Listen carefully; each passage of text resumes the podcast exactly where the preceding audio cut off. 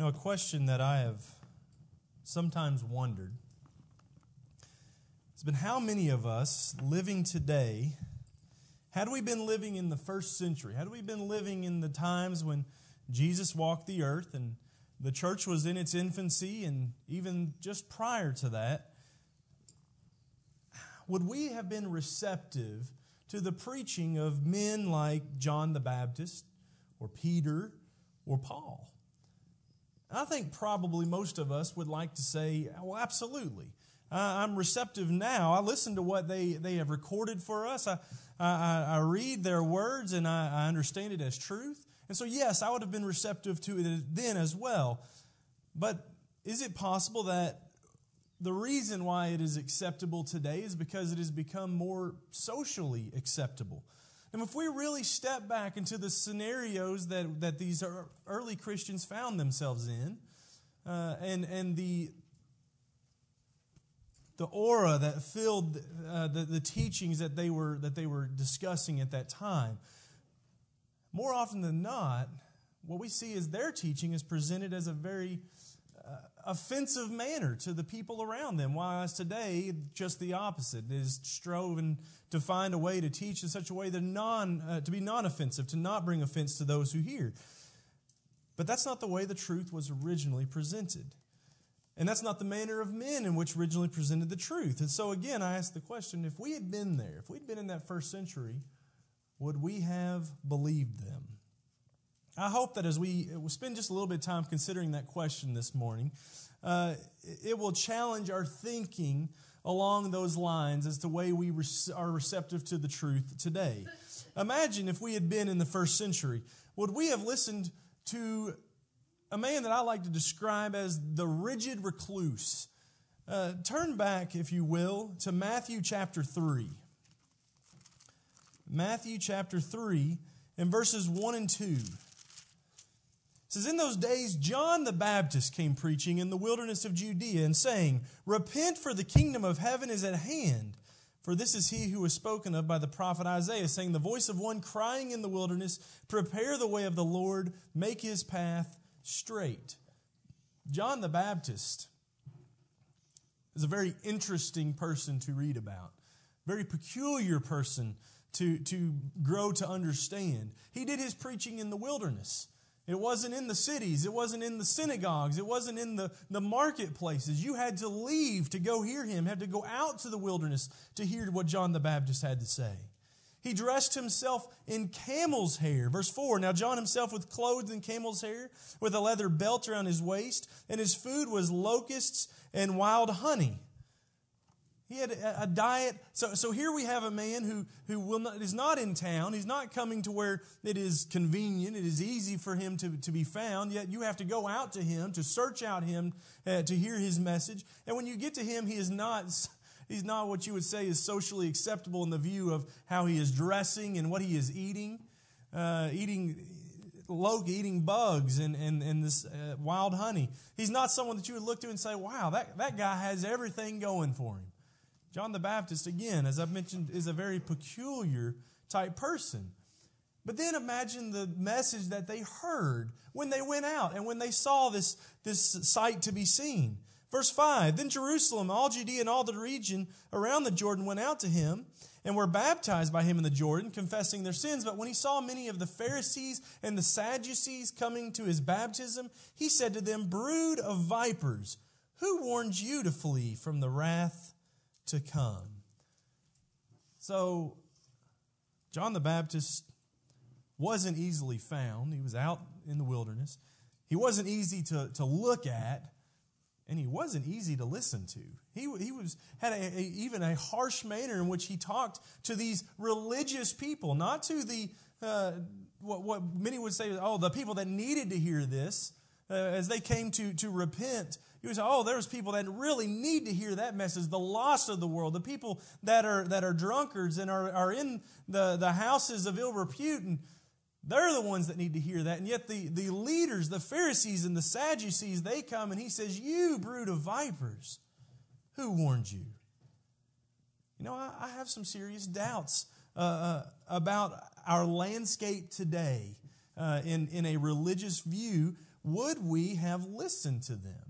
Especially when we consider that it is common today for many to balk at the, uh, at the concept of traveling any distance to study the Word of God. I was inviting a person the other day, just, well, literally not far from this building at all. They're within walking distance. Would you like to come and, and to worship with us on Sunday morning? I said, Oh, but I, it's, it's hard for me to get up that early and, and, and to come there. That, that is a common conception in the, in the minds of men today, in, in, the, in the realms of our world, is what is convenient for me. I don't want to travel hard distance, uh, long distances. Uh, I, I don't want to make an effort to be where the saints are gathered together to study from God's word, to hear the truth. But let's consider what Jesus taught in Matthew chapter 12. Matthew chapter 12, verse 42. What does he say here about those who would, who would be a judgment against us? He said, The queen of the south will rise up in, in the judgment with this generation and condemn it. For she came from the ends of the earth to hear the wisdom of Solomon. And indeed, a greater than Solomon is here. We need to be considered about that. The, the length of which we have to travel, the length of which we are willing to go, and, and we're, we're putting that certainly in the, in the, in the confines of, of distance traveled, but the length of which it costs us to hear the message preached, the truth brought to us. I kind of doubt that we might be willing to go all the way out into the wilderness, away from the safety of the city, out to hear a man who's going to possibly convict us as he did the Pharisees. And also the way that we sometimes tend to judge people by the, the way that they appear, the clothes that they wear. It can easily be affected by this idea of the dress for success philosophy. You need to make sure that you, you, you got everything buttoned down just right and looking good. And, and certainly that does work in a, in a business uh, scenario. But sometimes, whenever that message that we hear comes from someone that maybe they, they don't dress the way we think that a preacher should be dressing. And when I say preacher, I'm talking about anyone that is bringing a message of truth, not just someone who stands behind a pulpit. But anyone bringing that message of truth that says something that maybe convicts us, well, what do they know? But we need to remember that God has a perspective that goes beyond human perspective. Turn back to 1 Samuel for a moment. In 1 Samuel chapter 16, we get a, a wonderful view into the eyes of God and the way he searches mankind and the way that he sees them. In 1 Samuel chapter 16 and in verse 7, we see here that they are, they are looking for a king to be anointed. And it says there in verse 7 the Lord said to Samuel, Do not look at his appearance or at his physical stature, because I have refused him. For the Lord does not see as man sees, for a man looks at the outward appearance, but the Lord looks at the heart. As he walked around and Samuel saw all these men, he said, Well, this one must be it. Surely this one right here must be it. Look at the, at the way he looks. He looks like he would be a, a fine king. And we can be, make that same mistake today. This person, they look like they have everything going together. They look like they've got things in the right place. That person surely is going to be a good Christian, is going to be someone worth listening to and following. And yet, we see that John the Baptist, he would have probably looked the opposite of that. They would have looked at the Pharisees and said, These are the people we need to follow. John the Baptist didn't look anything like the Pharisees. Jesus makes that same point that we even talked about in class today with the widow and, the, and her two mites. He said, Don't follow the Pharisees in the way that they look, in the way that they act. This, this widow, who is as far a contrast from the way the, uh, especially in the view of giving, far a contrast from the Pharisees as you could get, you follow her. Or maybe another thing that we would consider uh, that makes me wonder if we would be willing to receive the message as was given by John is whether or not we are easily offended.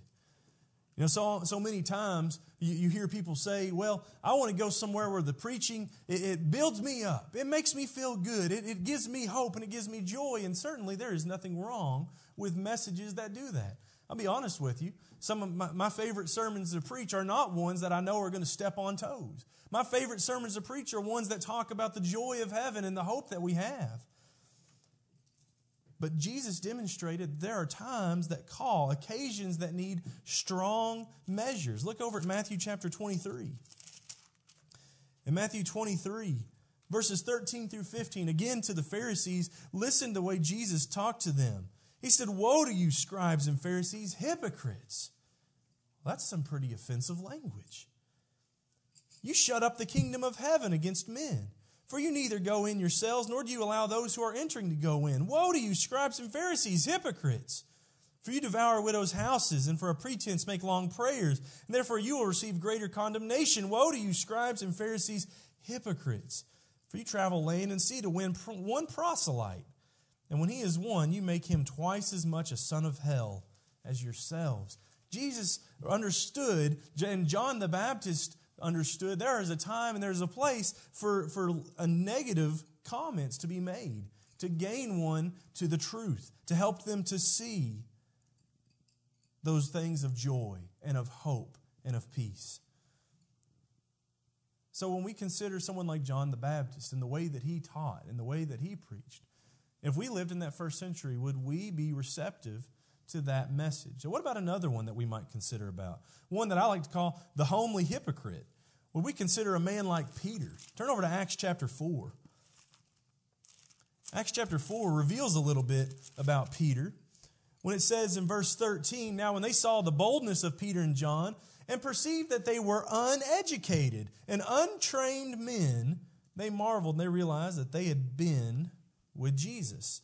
He was seen as uneducated and untrained. He was seen as one that lacked a formal uh, religious training. He wasn't one that had been studying with the scribes and the Pharisees. He was one that they looked at and said, Well, what does he know? What can he possibly know? He didn't go to, the, to these schools and learn all these things. And also, when you consider his, his, his past record, look at the thing that some of the things that he had done, and most notably in Matthew chapter 26, this is the, not the same man that denied that he even knew Jesus in Matthew 26, verse 69. Now, Peter sat outside in the courtyard, and a servant girl came to him, saying, You also were with Jesus of Galilee. But he denied it before them all, saying, I do not know what you are saying. And when he had gone out to the gateway, another girl saw him and said to those who were there, This fellow also was with Jesus of Nazareth. But again he denied with an oath, I do not know the man. And a little later, those who stood by came up and said to Peter, Surely you are also one of them, for your speech betrays you. Then he began to curse and swear, saying, I do not know the man. And immediately a rooster crowed. In fact, if we want to consider some of the things that Peter did even after the, the death of Christ, as he walked as an apostle and as he, as he taught others and helped to, to build up churches, we see that Peter was, was directly involved with, with a huge split in one church in the first century. Turn over to Galatians chapter 2. In verse 11, Paul says, Now when Peter had come to Antioch, I withstood him to his face, because he was to be blamed. For before certain men came from James, he would eat with the Gentiles. But when they came, he withdrew and separated himself, fearing those who were of the circumcision, and the rest of the Jews also played the hypocrite with him, so that even Barnabas was carried away with their hypocrisy. You look at a man like this, he doesn't know what he's talking about. He hasn't been trained in any sort of way. And in fact, look at his record. He doesn't stand as the shining example of perfection. Why should I listen to him? And so that's why I say I, I sometimes consider it unlikely that many would hear the teachings of Peter today especially when, when so oftentimes it is expected that someone have been formerly formerly educated if they would like to, to stand in as a role as a preacher. In some churches, in some places, a preacher is required to have had some form of degree before he can be considered acceptable. I've, I've, I've faced this exact thing myself when I've been told that I'm not qualified to preach. Uh, once because, for, for, the sole reason that all I have was I'm, I'm just a guy with a high school diploma. That makes me not qualified to be a preacher. Now, I want us to consider something about that. Certainly, to having a, an education in that way isn't wrong, but we need to consider some of the things that are said about this type of thinking. Over in 1 Corinthians chapter 1, what is Paul talking about here to the Corinthians as they consider this, this very similar thought? He says in verse 18, the message of the cross is foolishness to those who are perishing, but to us who are being saved, it is the power of God. For it is written, I will destroy the wisdom of the wise and bring to nothing the understanding of the prudent. Where is the wise? Where is the scribe? Where is the disputer of this age? Has not God made foolish the wisdom of this world? For since in the wisdom of God, the world through wisdom did not know God, it pleased God through the foolishness of the message preached to save those who believe. For Jews request a sign, and Greeks seek after wisdom, but we preach Christ crucified. To the Jews, a stumbling block, and to the Greeks, foolishness. But to those who are called, both Jews and Greeks, Christ, the power of God and the wisdom of God, because the foolishness of God is wiser than men, and the weakness of God is stronger than men. For you see your calling. Brethren, that not many wise according to the flesh, not many mighty, not many noble are called. But God has chosen the foolish things of the world to put to shame the wise. And God has chosen the weak things of the world to put to shame the things which are mighty. And the base things of the world God has chosen excuse me, the base things of the world and the, and the things which are despised, God has chosen, and the things which are not, to bring to nothing the things that are, that no flesh should glory in his presence. Paul was pointing out to them they had, they had a, a wisdom in their eyes. We understand, we look at the, those around us that are, that are so smart and we see what they're doing, and that is a very wise thing to do. And Paul was saying, no, the wisdom doesn't come from the learning of the world. The wisdom comes, true wisdom comes only from God. It is unlikely then. If we, if we are relying on the wisdom of the world to see anything other than foolishness whenever we see those that don't have it. But it's also unlikely if we are willing to give people another chance who have failed, maybe failed us before, and especially failed more than once.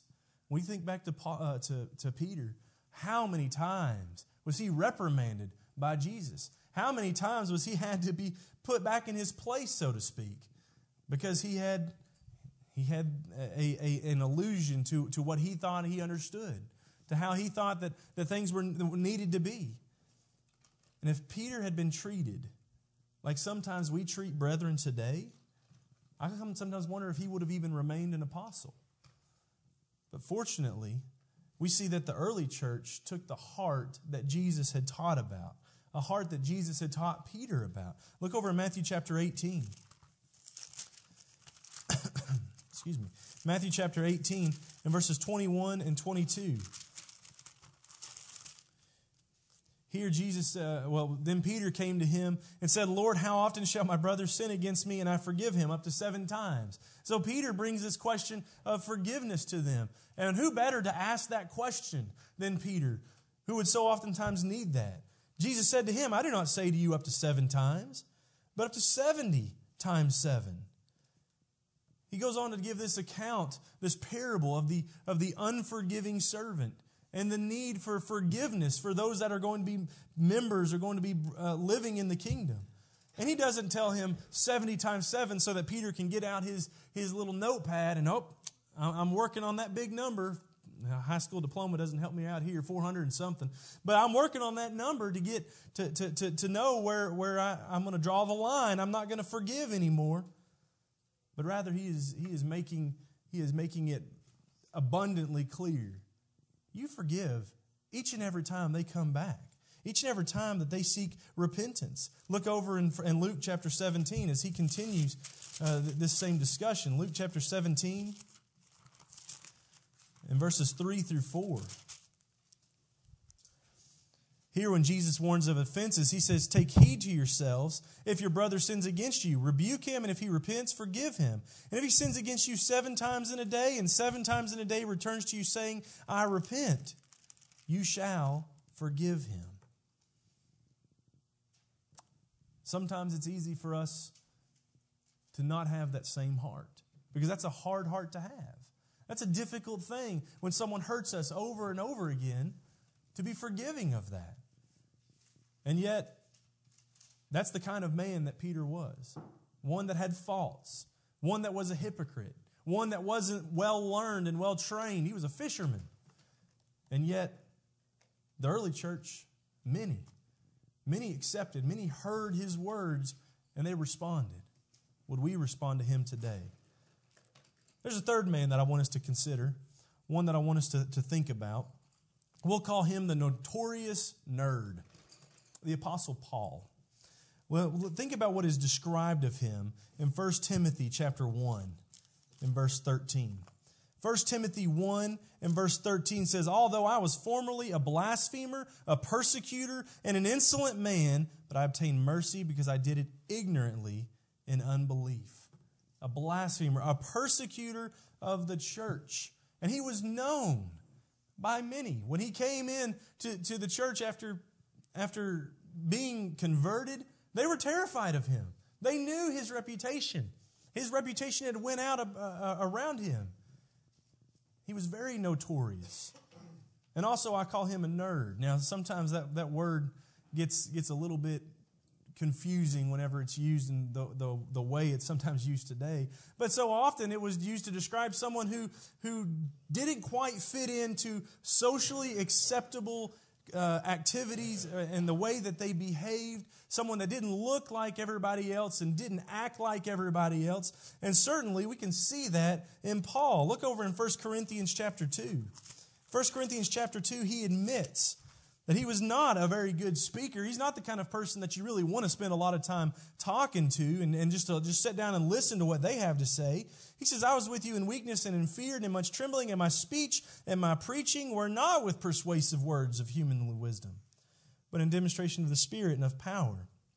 In fact, in 2 Corinthians chapter 10, look over there with me. 2 Corinthians chapter 10, verse 10 says, For his letters, they say, are weighty and powerful, but his bodily presence is weak and his speech contemptible. Paul was not an Apollos. We worked this out before in the begin in the in the letters of, of Cor, uh, to Corinth. Paul was not the one that they would he would come and he would speak and you go, wow, somebody of great power has been speaking to me. It was not his, his ability to, to put words together and, and create this, this flattering flow of, uh, of communication. And it was not in his appearance either. It was yet in the truth and the power behind those words. And so, would we, would we have listened to a man like Paul? If we hold a person's if we hold a person's pre-Christian life against them, then I'm convinced we would not have listened to a man like Paul. People like that, people that look at people before they come to Christ and they say, I'm not sure if that person has a clue what they're talking about. I'm not sure that person has a right to talk about the things they're talking about. A person like that doesn't understand or doesn't believe in the power of, of God's gospel to transform lives. The grace of God to teach us and to motivate us and to strengthen us to do amazing things like Paul did to turn from so far from where he was headed in a direction that was pleasing to God. We remember also in 1, Tim, in 1 Corinthians 6 what he said about the people of Corinth. No, it, it's easy to see how someone in that situation could certainly understand the power of God's grace and the truth of repentance people who were involved in, so many different sins. Some were murderers, some were adulterers, some were homosexuals, some were liars, and yet they had all been justified. Justified by the power of this gospel that was preached the name of the Lord Jesus. But what about us today? Are we guilty of, of looking at someone's past Uh, sins, someone's past life, and still viewing them in that same light. Or maybe we don't care to hear someone whose, who, whose presentation is, isn't just completely polished. I, I, I, don't think that's the problem here. If it was, I think the pews would be empty to, to hear a presentation that lacked polish. But many times today, sermons won't be listened to, sermons won't be heeded, a message won't be, be received simply because of who or the way in which they may have presented it. I remember a, a, very good friend of mine trying out for a preaching position one time, and, and that church, a, a sound church, they said, We don't think you're ready because because of the way you presented, the, the way you spoke, the, the, the you stuttered, and, and, and you, you had some problems presenting that message. And I couldn't help but think at that time how, how disappointing. How disappointing because a congregation like that, they would have turned down a man like Paul. They would have turned down a man that did so much good, all because of the way that those words came out of his mouth. Smooth words, however, are not described in scriptures as something that equates to a blessing for us. Look over in Romans chapter 16. Romans 16, verse 17 through 18 says, I urge you, brethren, note those who cause divisions and offenses contrary to the doctrine which you have learned and avoid them. For those who are such do not serve our Lord Jesus Christ, but, uh, but their own belly, and by smooth words and flattering speech deceive the hearts of the simple. Paul wrote in Romans to the Romans, be careful of people who have that, that gift for gab. Be careful of people who know how to just put things together so it just flows out into your ears and maybe even tickles them a little bit.